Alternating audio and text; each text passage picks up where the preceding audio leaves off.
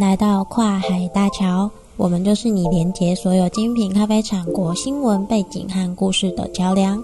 小小建议，搭配马克不是咖啡店的环游世界分享包，为你的手冲咖啡时光增加仪式感吧。大家好，我是马克二号，也是马克不是咖啡店的小编。上一集我们浅谈了伊索比亚咖啡的历史和小编的一点碎碎念。这一集我们暂时不聊伊索比亚咖啡，留待下次选品时再来细说。相信很多老朋友应该都有发现，这一期环游世界分享包明信片有明显的改版吧？没错，这一集的小咖报亭，我们来聊聊环游世界的新单元——精品之外，小编说。再次进入失年的雨季，心情或多或少都有些不美丽吧？虽然我们经常提到雨，虽然连绵的雨带给我们的是生活的不便利，不过对于农产品而言，雨季却是关乎农产丰饶的关键时期。咖啡不但是一种饮品，也是很多人的精神食粮。许多人每天都要来上一杯咖啡提振精神，当然也有人是为了独享热腾腾的咖啡香。除此之外，咖啡也是一种拥有高经济价值的农产品。其实，精品咖啡就跟身在台湾的我们熟知的许多种水果一样，恰到好处的雨水、营养肥沃的土地、适宜的海拔高度、果树的品种和高度精致化的农业体系，这些元素都是造就高品质水果和精品咖啡不可或缺的关键。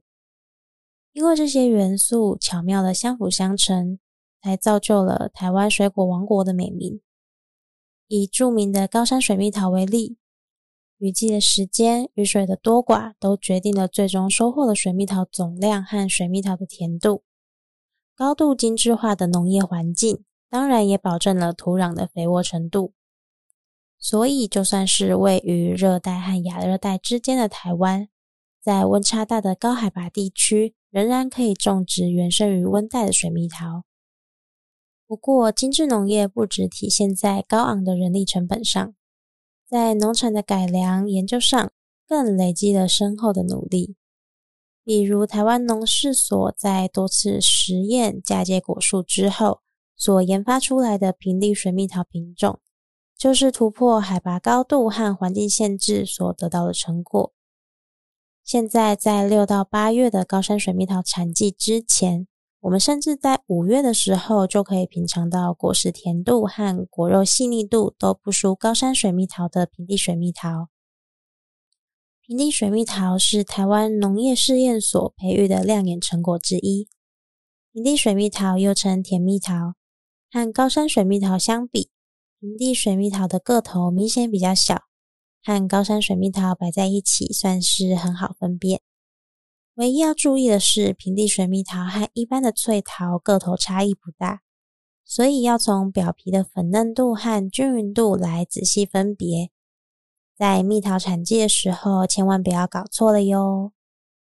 行政院农委会的粉丝专业曾经发文解释，目前由农事所培育的平地水蜜桃已经有高达十一种这么多。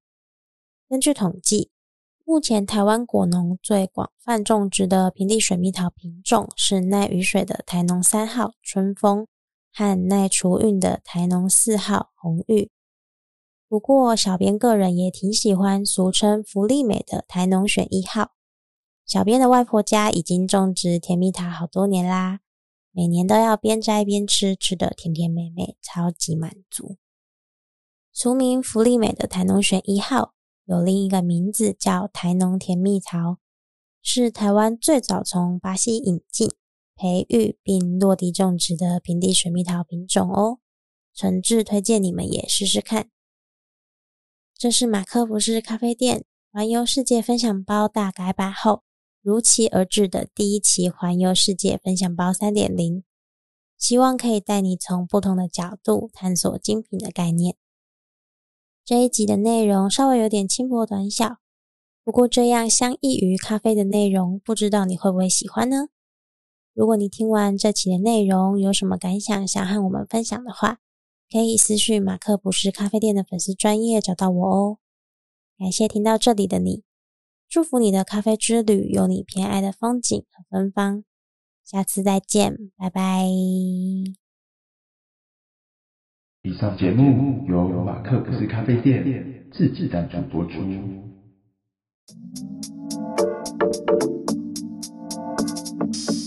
喝咖啡听 Podcast，用耳朵环游世界。